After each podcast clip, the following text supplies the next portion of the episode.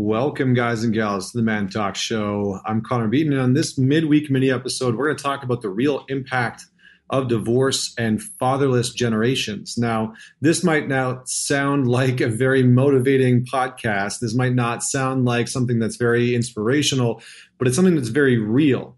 And it's something that I've been talking about in front of companies and corporations at events um, for the last few years. And it's something that people find a lot of value in because what it does is it brings about the conversation of where do we go from here? Why is divorce such an impactful thing on children specifically? Uh, and and for many of you listening, you may have come from divorced families. And what's the impact of fatherless generations? Now, just to clarify, fatherless generations don't necessarily mean that your fathers weren't around. You see, the reality is is that many of us have come from fatherless homes many boys and girls uh, have come from fatherless homes because a fatherless home doesn't necessarily mean that your dad was gone, right? You could have had the alcoholic father who was disconnected. You could have had the emotionally shut down father who never expressed love or hatred or anger or any form of emotion really at all.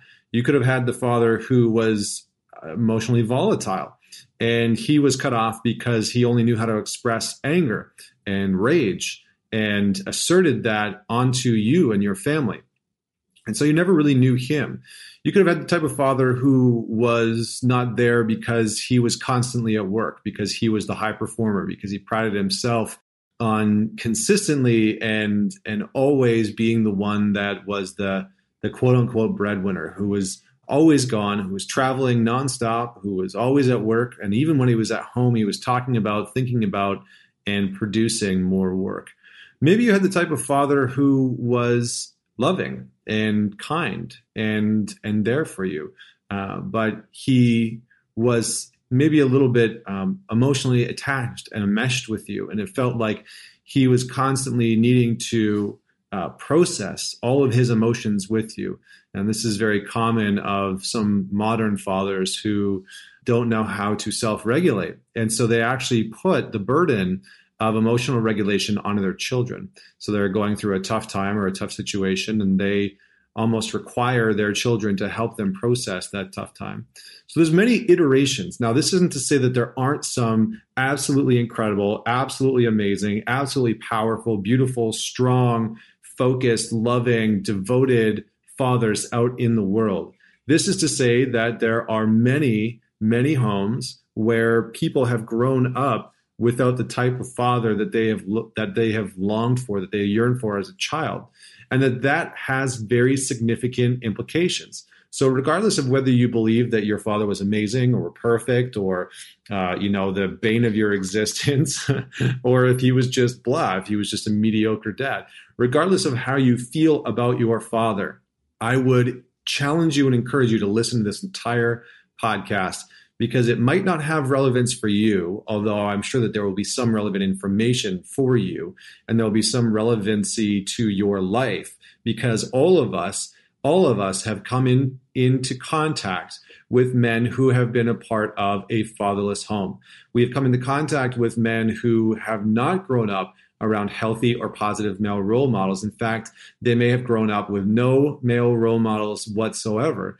And that might not seem like a bad thing to some of the people out there, but in reality, it is incredibly, incredibly damaging. And so I want to share some of the impacts of divorce, and I'm going to share some pretty jarring stats.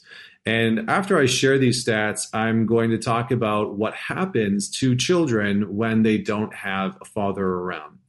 So we're going to start there, and then we're going to talk about the fatherless generation. And then I'm going to talk to you and share with you some insight on how you can begin the process of what I call fathering yourself fathering yourself. So, whether you are a man or a woman tuning into this podcast, regardless of how old you are, regardless of how great and amazing your father may have been, I encourage you to listen to this uh, anyway and start to uh, implement some of the things that I talk about at the end in terms of fathering yourself. So, here we go.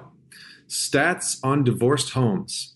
First off, 63%, 63% of youth suicides are from fatherless homes. And that's from the US Department of Health and Census. It's five times the average. So 63% of youth suicides are from fatherless homes. 90% of all homeless and runaway children are from fatherless homes. 90% of all homeless and runaway children are from fatherless homes. That's 32 times the national average. And look, just as a reminder, I'm not sharing these stats with you to try and make you feel like crap or garbage. This is just the reality. This is the reality that some children face, is the reality of some men that you may know, some women that you may know who grew up in fatherless homes. It may be somebody that you're in a relationship with.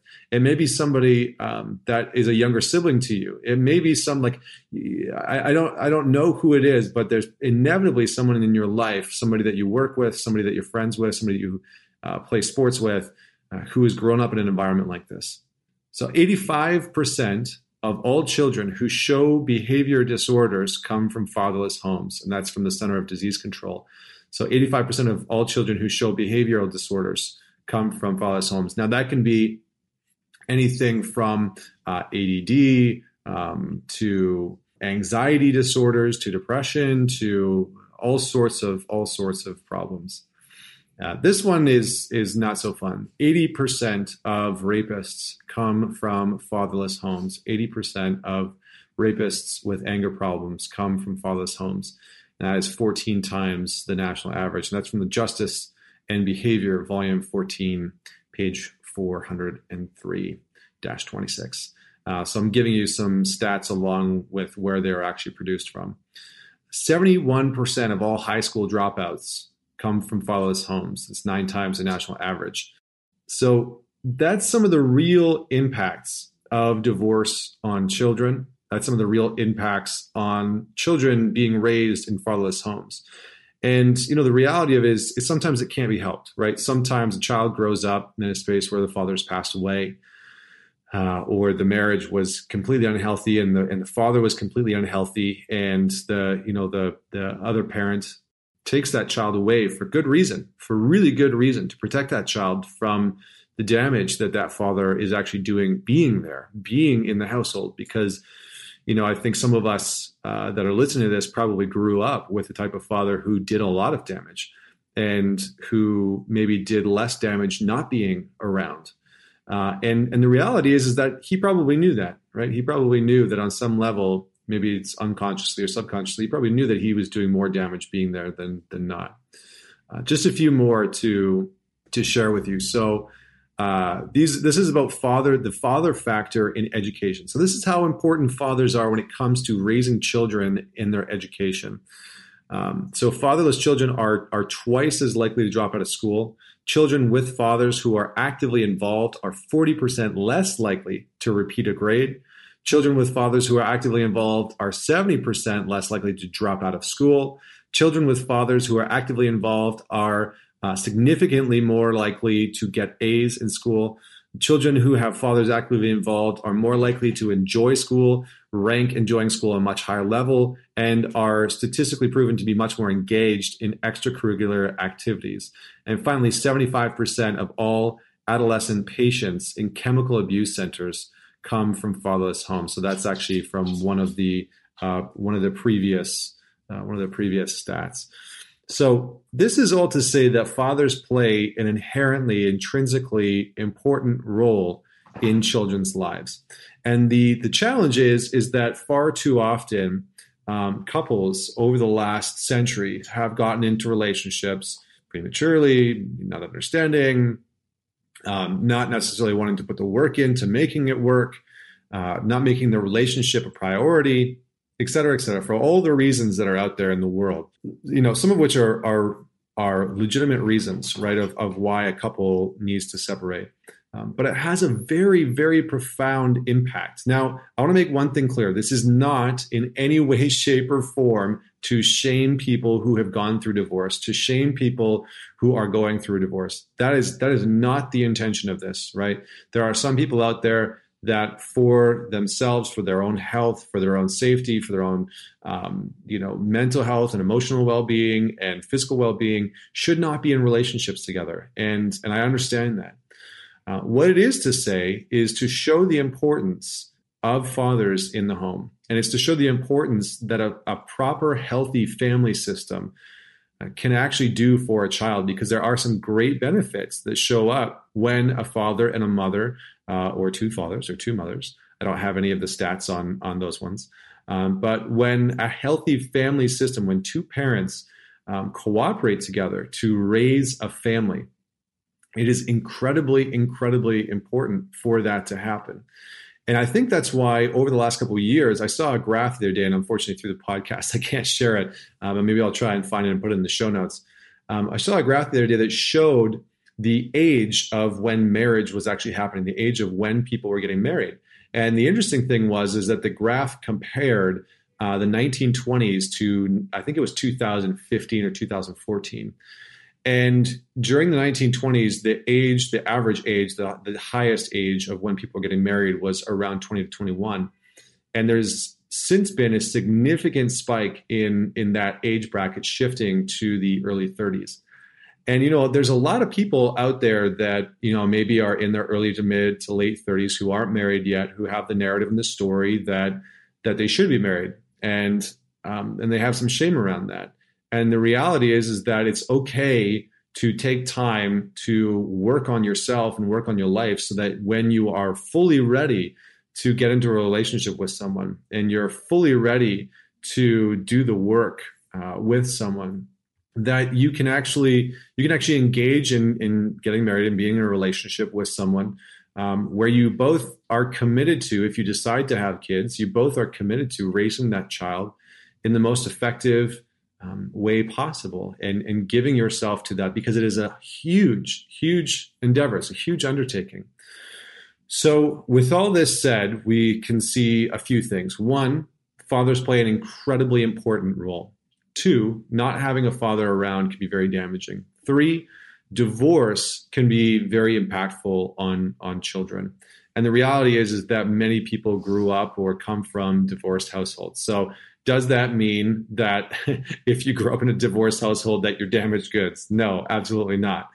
Uh, but what it does mean is that maybe you didn't have a parent around and need to learn.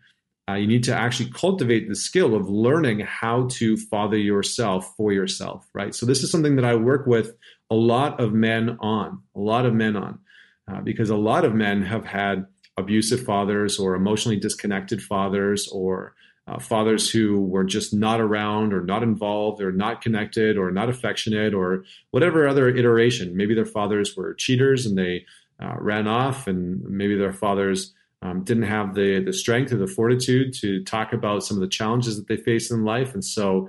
Um, you know, a lot of men don't actually know how to face challenging times because they were never taught, they were never shown, um, they were, you know, they were never guided. And so the process of learning how to father yourself is fairly straightforward. One, I invite you to actually make a list, make a list of all the things you wish that your father had done with you, for you as a child and and really lay it all out. What are the things that you wish you got to do with your father? What do you wish that your father what type of man do you wish that your father would have been? Uh, what what type of man do you wish other people would have talked uh, to your father uh, as your father about right? So when they spoke about your father how did they speak about him? And then learn how to start to integrate those pieces. So if you if you start to write these things down you say oh, i wish my father uh, would have just spent more time with me. Great. How can you start to spend more time with yourself? How can you start to spend more time with yourself? Uh, if you look at this list and you start to say to yourself um, like one of my clients did, he said, I, I wish that my father just would have given me more physical affection. Well, great. How can you learn how to give that to yourself? Maybe you go for a massage every once in a while. Maybe, um, you know, if you have a, a, a son, that you actually are, are open with giving him physical affection. Maybe if you're with a partner and you normally resist giving physical affection because it's something that you never got, you start embracing the idea of giving affection, physical affection to your partner more openly. And that doesn't necessarily mean sex. It can just be, you know, touching them or giving them a hug more often or just being intimate with them in some capacity more frequently and making that a priority. Maybe you wanted your dad to be a guide to you, to give you direction, to be someone who could give you help and support.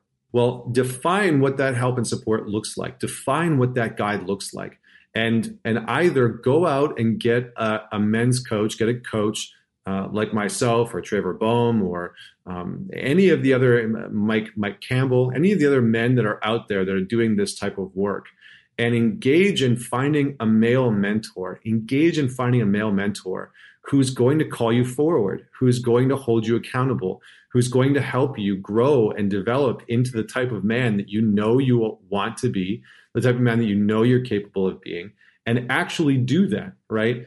Uh, because you'll see huge dividends happen in your life. You'll see huge div- dividends in your relationship, in your mental and emotional health, in your uh, sexual, spiritual health, in your relationships, in your business, in your career, in your purpose, in your clarity. Because the reality is, is that if you are out there and you are the type of individual who wish that your father or your mother, we're going to go with either one, had shown up for you differently. And that's the that's the narrative. Like i that that's underlying um so many of your beliefs. Well my my mother i can't tell you how many times i've heard this. My mother just didn't love me enough. My mother just wasn't there for me enough. She just didn't understand me right? My father was a drunk. My father was abusive. My father that just couldn't give me what i wanted. He didn't know how to guide me. He didn't know how to mentor me. He didn't know how to xyz if you can go out and find a mentor a coach, a therapist, someone that you respect who can guide you on that journey is something that is well worth the effort and it will radically and fundamentally change your life. I know because it changed mine. And I'm on the path that I'm on today because of finding a mentor who could guide me on that journey, who could teach me how to start fathering myself. And it's not an easy space, it's not an easy journey.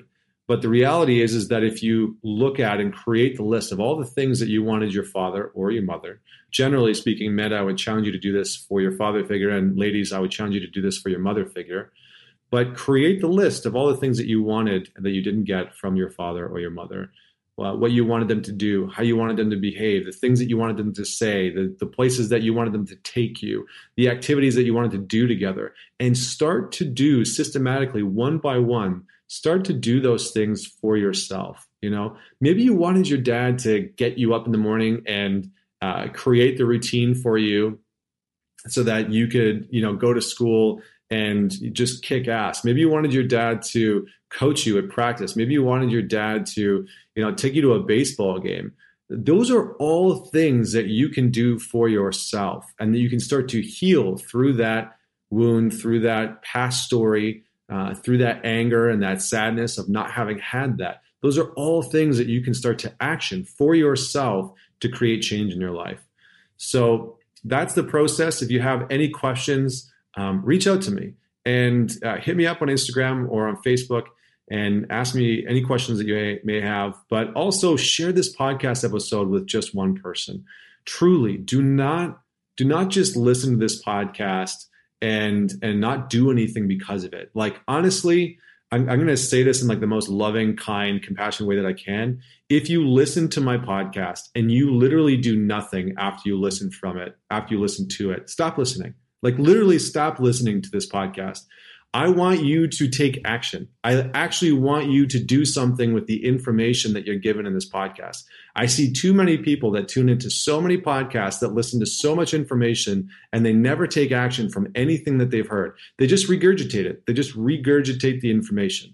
I don't want that on my podcast. I don't want people tuning to my podcast and not doing something because of the information that's being given here. So if, if any of this resonated with you, my challenge for you, my invitation for you is to do one thing from this podcast and share this with one person who you know will find value in it. So thank you so much for tuning in. Uh, if you want to go deeper into this conversation, reach out to me. And uh, if you want to do some work around this, around being a better husband, being a better father, being a better leader in the world, um, I do one on one work and I would welcome the opportunity to work with you. Uh, if you're wanting to work with a group of men, then definitely check out the Man Talks Alliance because these are the types of conversations that the men in those groups have. Uh, and their lives are better because of them. So, thank you so much. I hope that you're off to a great start to the new year, and we'll talk to you next week.